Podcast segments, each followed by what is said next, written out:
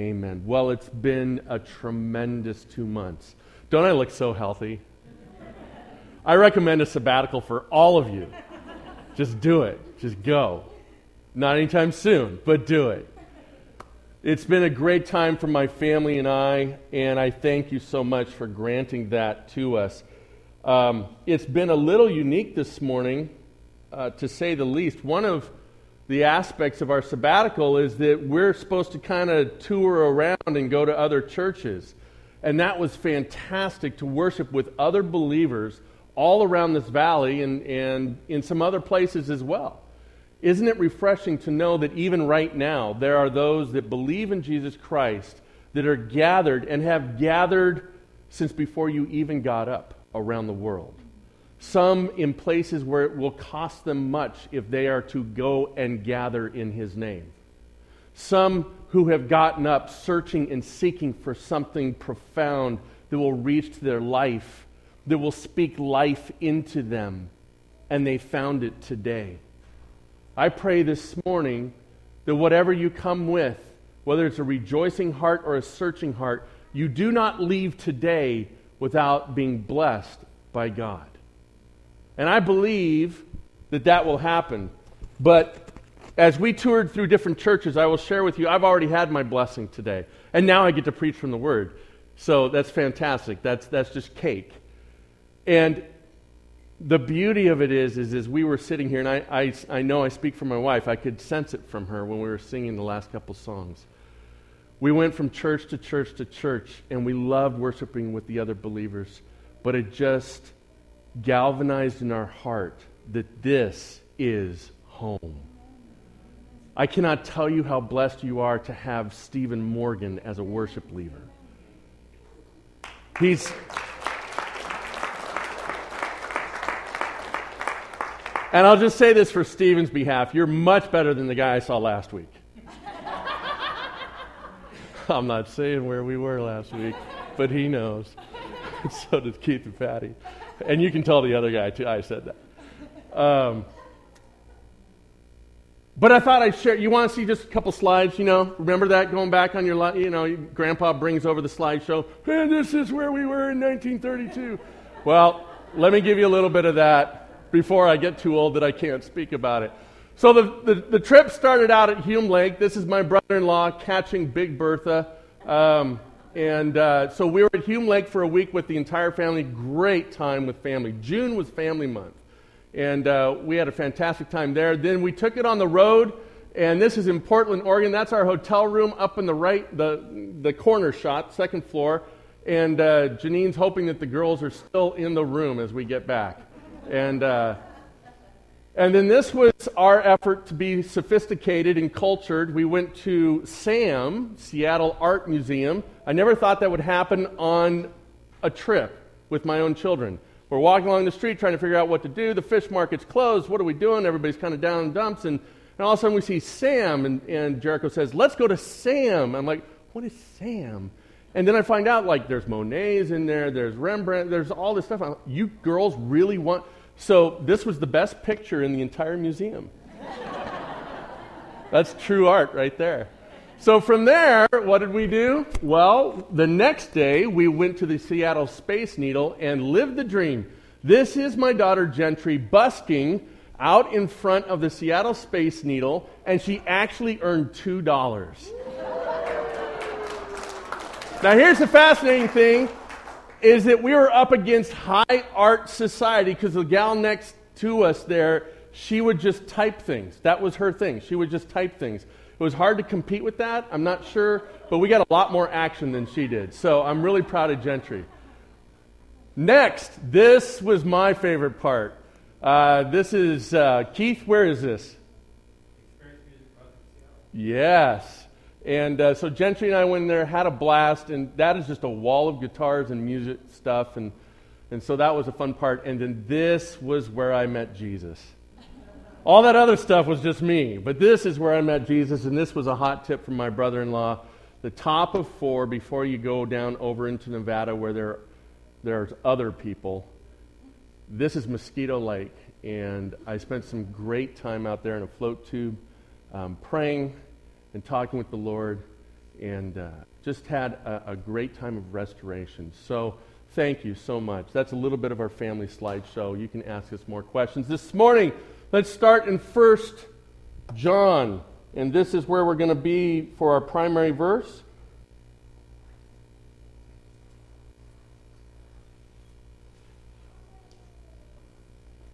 1 John 4 8. This morning, as we start in, I'm, I'm, this is going to be fairly brief, but I, I was praying since I felt compelled to come back a day early so that I could experience the lifetime experience. I thought, Lord, what would you have me speak on? What would you have me share to our people? And this idea of fear and love came to me. I've, I've been asked what was the single greatest thing that I contemplated or learned on my sabbatical. I don't know that I've narrowed it down, but I will tell you if you have a lot of time on your hands, do not watch news. Don't do it. Spare yourself. Brothers and sisters, our nation is in a free fall. And it's going to get worse. And it's a free fall of fear. This is not what God has called us to. Now, when we started Lifetime, Becky, our executive director, and myself and my wife and her husband Steve, we were at a retreat and we just started dreaming. We started envisioning things. What would God have us do with what we have here? We're just a small Bible family church. But you know what? We're like that church in Philadelphia out of Revelation.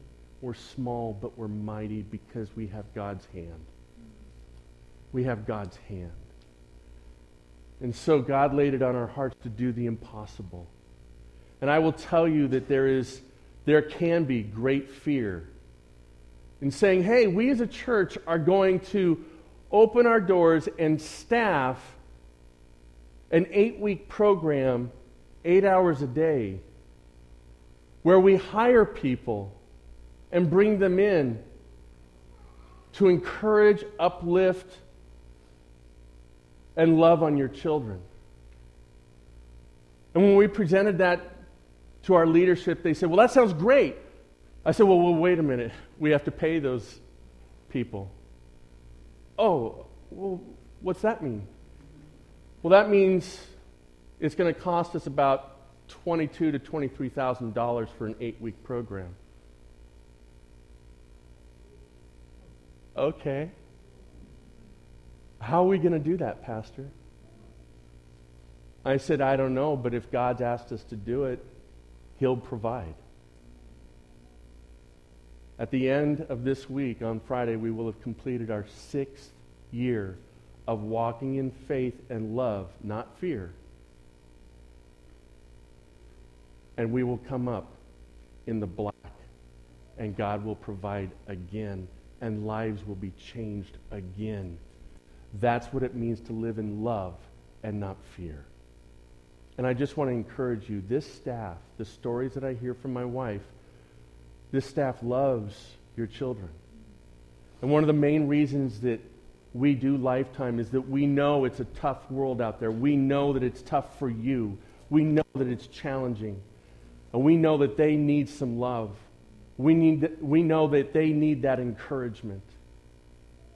Six years of doing something that's in, incredibly fearful Becky will tell you, I give you permission to tell them.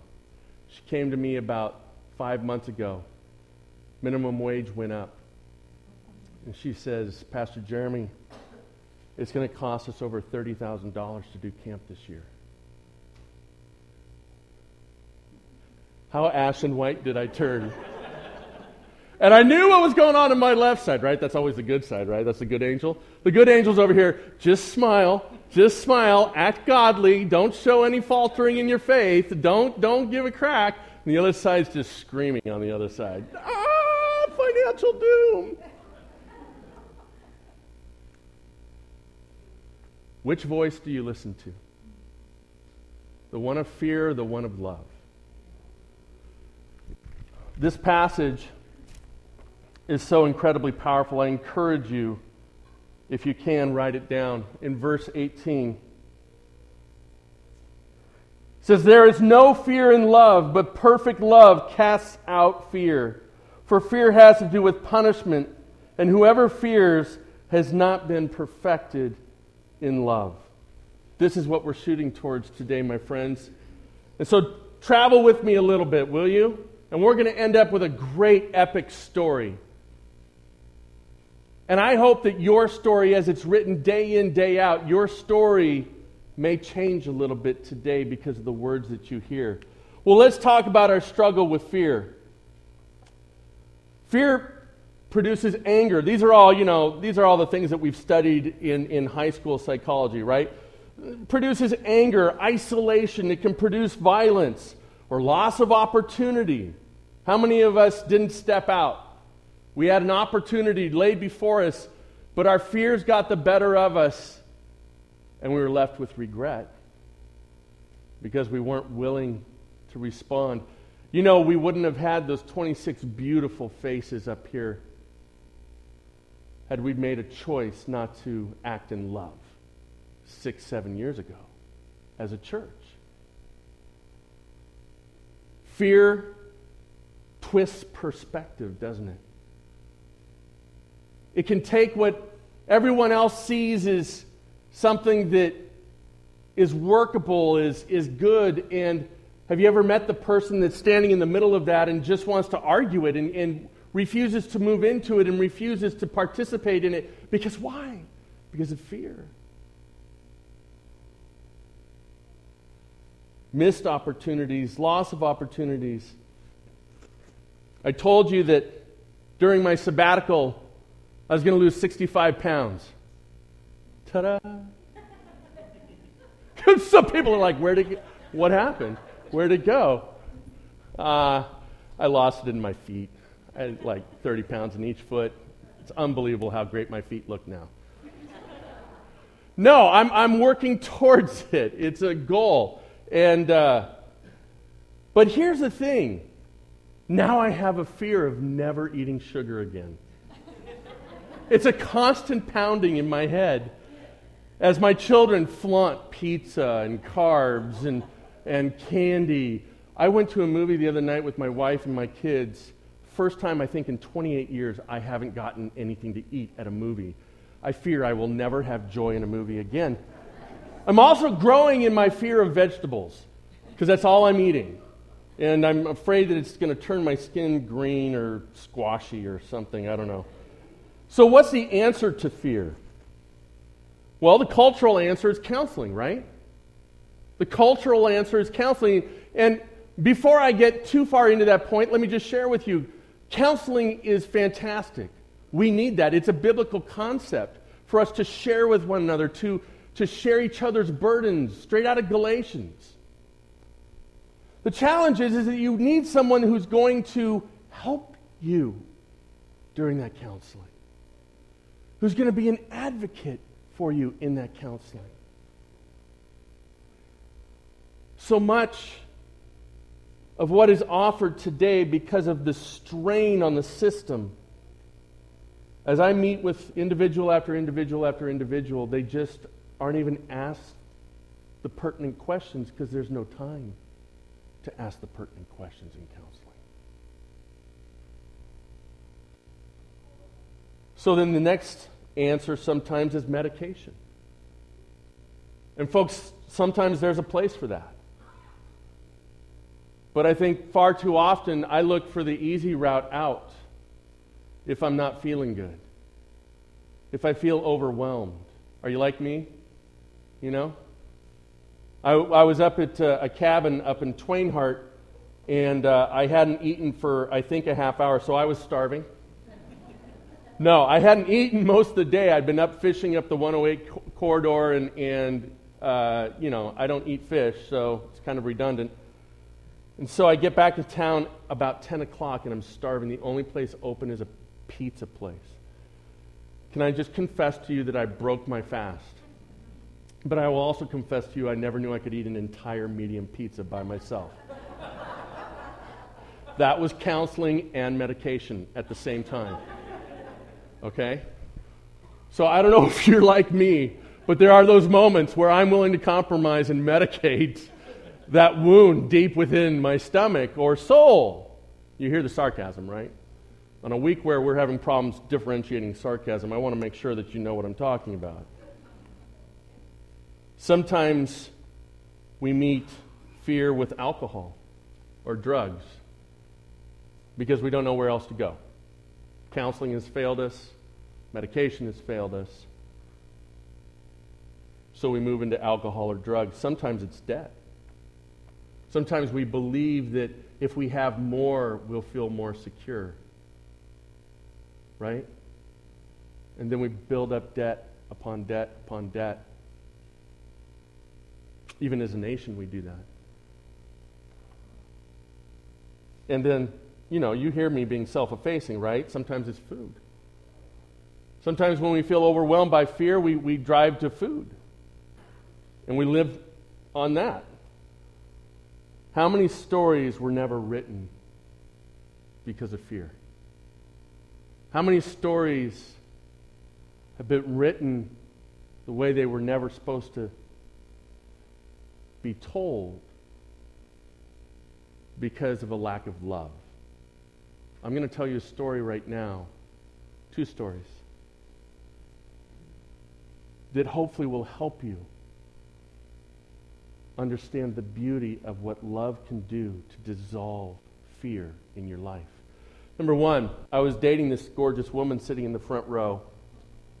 We were dating for a while. She'll say it an eternity before I finally figured it out.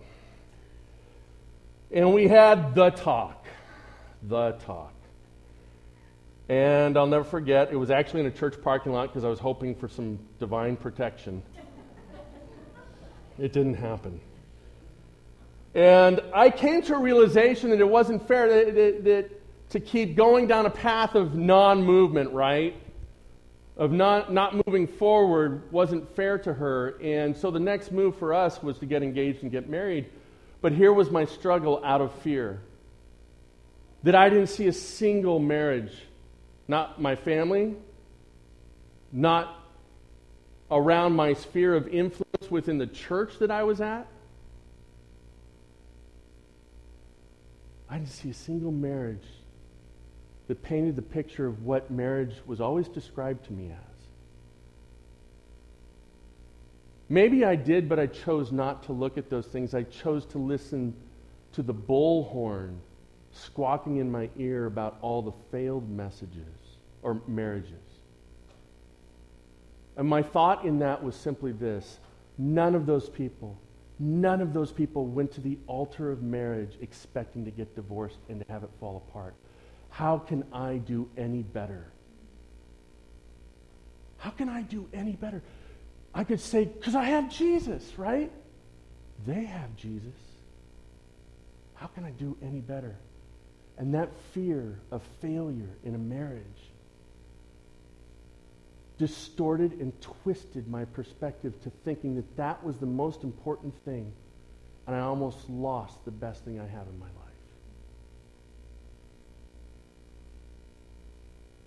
And then my mentor kicked me in the head and said, Get your thinking straight, idiot, and put a ring on it. And he was right. And I will tell you, we're now working on our 25th year of marriage. There is no fear in this marriage. The only reason that happens is because of Jesus Christ and the love of Jesus Christ. Just like Lifetime, if we hadn't been driven by the love of Christ to reach our community with love, we would focus on what? Fear. We can't do this. Thinking about all the failed marriages, I would I was saying, What? I can't do this. I can't do this. But when I chose to focus on my love, my story now has 25 years of beautiful marriage. That's the power of love over fear. No missed opportunities. Well, let's look at a biblical answer, shall we? Let me, uh, here we go. Let's go to this story, shall we? Turn to Matthew 14 28. Matthew 14, 28. And many of us are familiar with this, right? We've seen pictures of it. We've seen this on velvet, like Elvis on velvet. It's been uh, immortalized in the pantheon of scriptural stories. In Matthew 14, this, this passage, 28 through 31, is one of my favorites. It's phenomenal. And understand that the disciples are out in the middle of the night. Actually, it's about 3 a.m. in the morning, and they're in the dark out on the Sea of Galilee, and they see Jesus walking on the Sea of Galilee. Have you ever watched these things on like the History Channel, these ghost hunter guys? So scary, right? They're walking around with all this stuff and, you know, infrared this and that and the spectrometer and what, whatever, and everything's shot in this green haze. And, and then it's like, you know, there's some guy off to the side that goes, and everybody goes, Did you hear that? Oh, the hair's standing up on the back of my neck. The guy's completely bald. Look, we, we, we manufacture this stuff because why? How, does, how do those series keep going and even Cops is off the, off the air? But these things just keep going and going because there's an understanding of the spiritual world, that it's out there. It resonates with us. And these guys are in a boat and all of a sudden they see what they think is kind of an apparition walking across. This, can't, this doesn't work. We're in the middle of the. You cannot be out here, but it is it is. So you have two choices as an individual in the boat. Either you're living in great fear, or what? Something magical happens.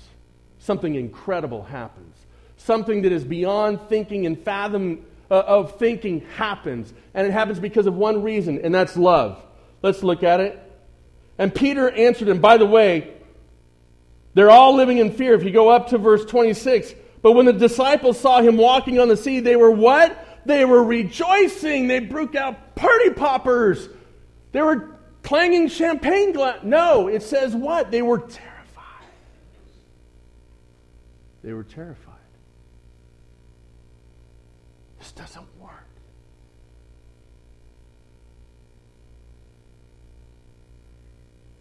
And they said it's a ghost. And they cried out in fear. Our society is crying out in fear, my friends. We're crying out in fear. But listen to what Jesus says. But immediately Jesus spoke to them and saying, Take heart. And then he says, What? Don't worry, be happy. Right? Oh, it's okay. I've got my hand on your 401k. It'll survive. Don't worry, your children will grow up healthy and strong it's all right. You know, yeah, you lost your job, but I got another job. He didn't say anything. He said, It's me. It's me. Be afraid. It's. How can we who have tasted of that grace of Jesus Christ ever choose to live in fear? Watch what happens to Peter. So the rest of the story.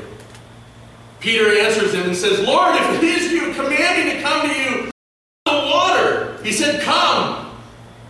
So Peter got out of the boat and walked on the water and came to Jesus. So Peter's the guy.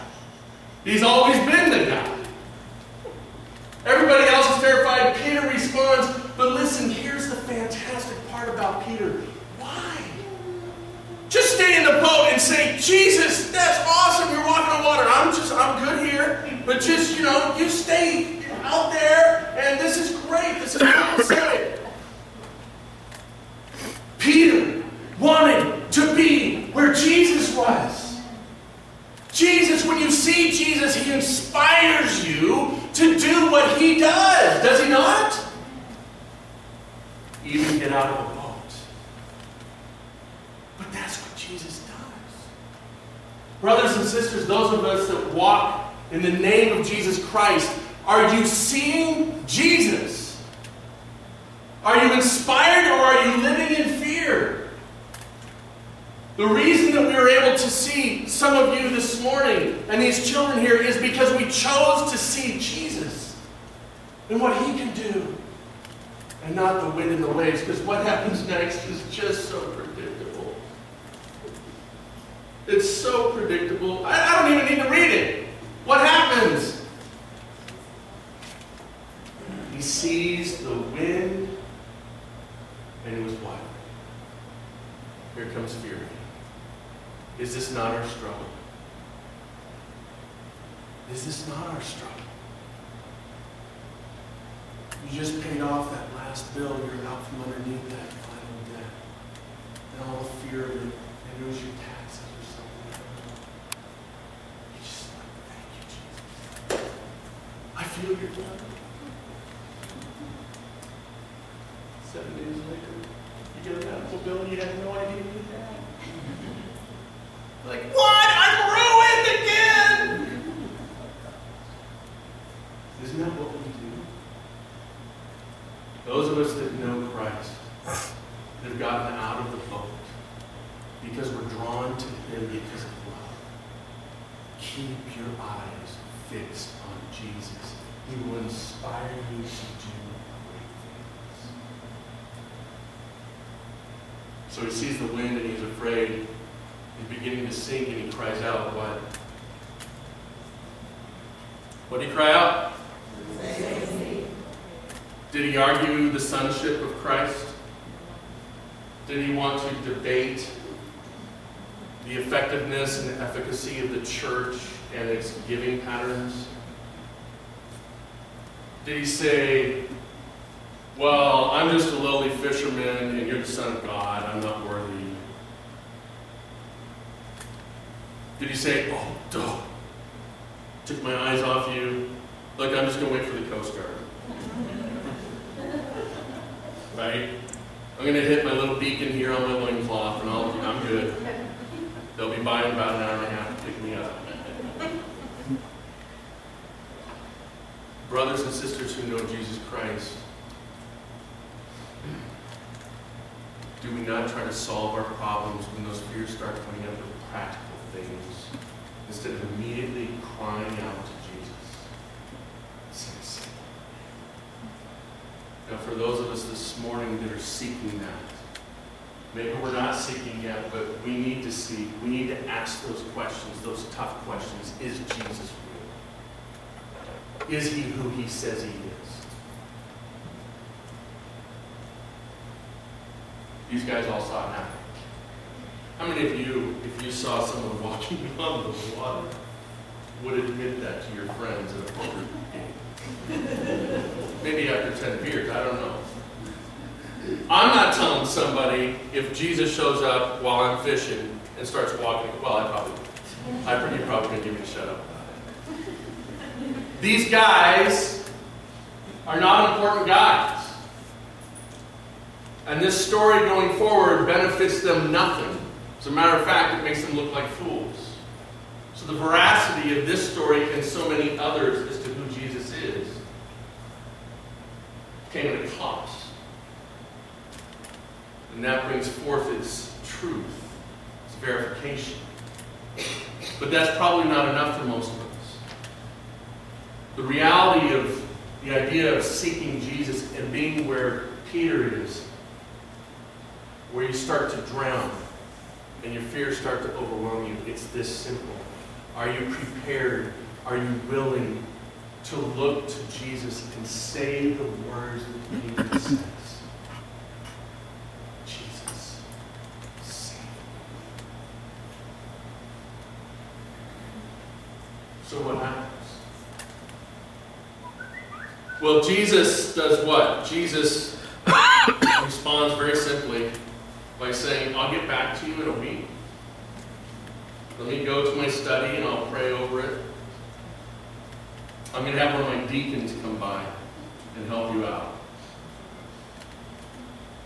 It says Jesus immediately reached out his hand and took hold of him, saying to him, O you of little faith, why do you doubt? My question this morning in finishing is this How do you relate? How do you relate to this passage that you see on the screen? See, because Jesus reached out immediately and took Peter by the hand.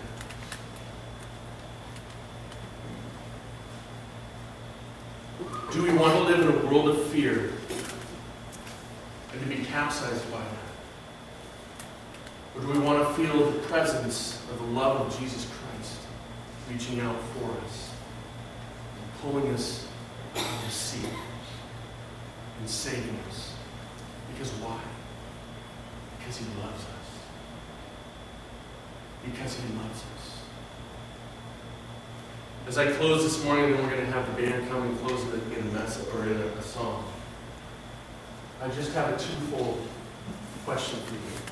Number one, if you know Christ, if you've committed your heart to Him, if you've experienced that you don't just get in a boat, right? Because this story isn't about the other yahoos in the boat. The story is about one guy named Jesus. So it doesn't count to overcome that fear by just going to church or just by being named in a group of disciples. You see, you have to act. And if you're drawn to Him in love, then He reaches out and what does He do? He saves you. He saves you from fear because of His love. And the question for us this morning is twofold. Number one, if we have experienced that love, if we know that love, we've tasted of that love, we're His, why are we letting fear creep back into our life over and over and over and over? Again? You know the answer, don't you? It's in the words of Scripture. It's because we stopped looking at Jesus. We forgot His love. We forgot His love. Can I encourage you, to repent from that this morning? Say, fear has no place in my life. Secondly, this morning, if you've gotten out of the boat because you're just seeking Jesus this morning and something's speaking to your heart, that you are crying out, Save me, respond to that. Don't wait. The Coast Guard's not coming spiritually for you. I encourage you. Peter didn't rationalize it, he didn't overthink it. He knew he was drowning and he needed to be what? Saved. And he simply called to the one that he saw standing on the water who has the power. What's it say? For God gave us a spirit not of fear, but of power and love and self control. That sounds very appealing to me today. In the culture and the society that I live in. And that's available to you. Have Jesus immediately reach his hand and take you by the hand. You just have to respond to it. So let me close in prayer and pray over our offering this morning. Thank you for being here. And when I close in prayer this morning, if you believe God's calling to you, if you believe that you're ready to get out of that boat a little bit and keep your eyes focused on Christ, and you've not done that, you don't know that love of Christ yet, but you're done with the fear, and you're crying out this morning, Jesus, save me. I'm going to pray for you in this prayer. Let's go pray. Lord God, I ask this morning that we understand from this story and this, this, these words from Paul at the end that God, you have not given us a, a spirit of fear, but of power and love and self control. That the reality of that can truly work. We see it in lifetime. Lord, there's so much fear that can happen in trying to do something like this, but because of your love, because of your love working practically through people, the impossible happens. Father, I know that we all struggle. For some of us, we just got our eyes distracted by our circumstances. We need to get our eyes back on you. But for others, we have yet to cry out, Save me! And to feel that immediate touch of your hand. I pray for those this morning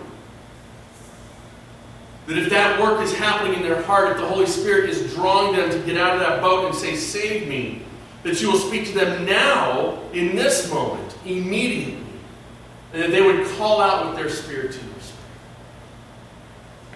Thank you, Father. Thank you for these families.